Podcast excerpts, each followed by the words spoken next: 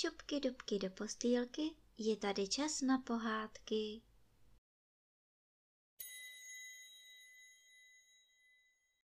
Dnes vám budu vyprávět pohádku z knížky Ferda Mravenec v cizích službách, kapitola 16. o tom, jak se tenkrát chrousti rozmnožili. Toto je pohádka o jednom chlapečkovi, který chtěl chytat chrousty a nevzal si na to pořádnou krabičku. A ještě k tomu ani pořádně nepsal číslice. Měl sice v kapse jakousi krabičku, jenomže nedobrota nedobrá, krabička byla nějaká děravá.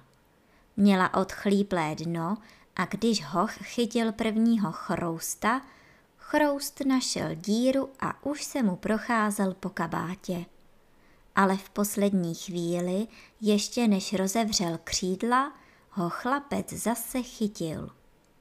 Podívejme se, už mám druhého chrousta, řekl si chlapec a šup s ním zase do krabičky.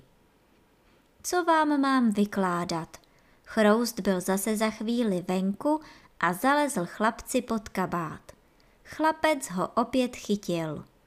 Potom ho ještě chytil na kalhotách, pak na punčoše a jednou na čepici. To už si začal dělat čárky, kolik chroustů chytil.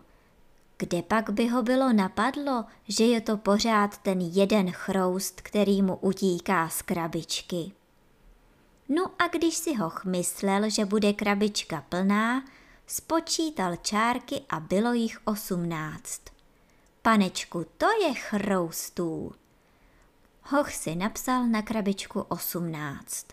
Že však byl nepořádný a psal jen tak halabala, nenapsal jedničku, jak se patří, vlásek nahoru a nožičku dolů, ale jen obyčejnou čárečku.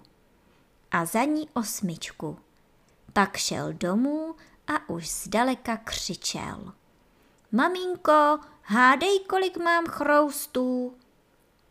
Maminka nevěděla a podala se. Tak chlapec hned otevřel krabičku a nebylo tam nic. Tentokrát totiž ten jediný chroust už opravdu uletěl. A tu se dal chlapec do pláče. Ach, maminko, kdybys věděla, kolik já jsem jich chytil. Vzal do ruky víčko krabičky, aby si to v slzách přečetl, protože to už zase zapomněl. Jeden osmdesát chroustů jsem chytil, maminko. Jeden a osmdesát. Já jsem si dělal čárky. Jeden a osmdesát, povídala maminka a vzala do ruky víčko, aby si přepočítala čárky. Vždyť jich bylo jenom osmnáct. Vidíš, to máš z tvého nepořádného psaní jedničky. Otočil si krabičku a jak si četl osmnáctku obráceně, bylo z toho hned jedna osmdesát. Chlapec si utřel oči. Tak jich, maminko, nebylo jedna osmdesát. A přestal hned plakat a nakonec si spokojeně oddychl. To jsem rád, že mi těch chroustů uteklo jen osmnáct. A byl rád, že mu jich neuteklo víc. To byl hloupý chlapeček, volali larvičky. Na nic nedával pozor a nic nepoznal. A velice se smáli. Ani jedna přitom nepoznala, že Ferda při vypravování každé vystavěl strav, třístiček a vodních vlasů malé lešení, jako by na nich chtěl stavět nějaký domek nebo hrad. Na každé larvičce to lešeníčko vypadalo jinak. Ferda se pak ohlížel po tátovi Chrostíkovi, co tomu říká, ale neuviděl ho. A ještě někoho neuviděl – jakési dva chlapíky, kteří jeho pohádku potají také poslouchali. Kdo pak to asi mohl být?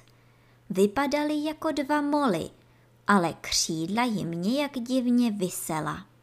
A říkali si, tentokrát Ferdu jistě osvobodíme.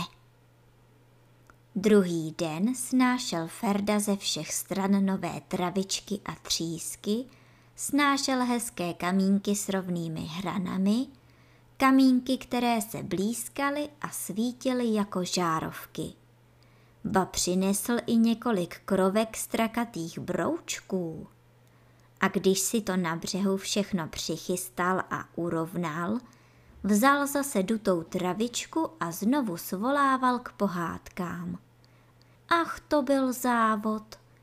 Larvičky se vyšplhaly nahoru se vším, co měli na sobě. Všechny chtěli být první a nejblíže. A Ferda začal novou pohádku.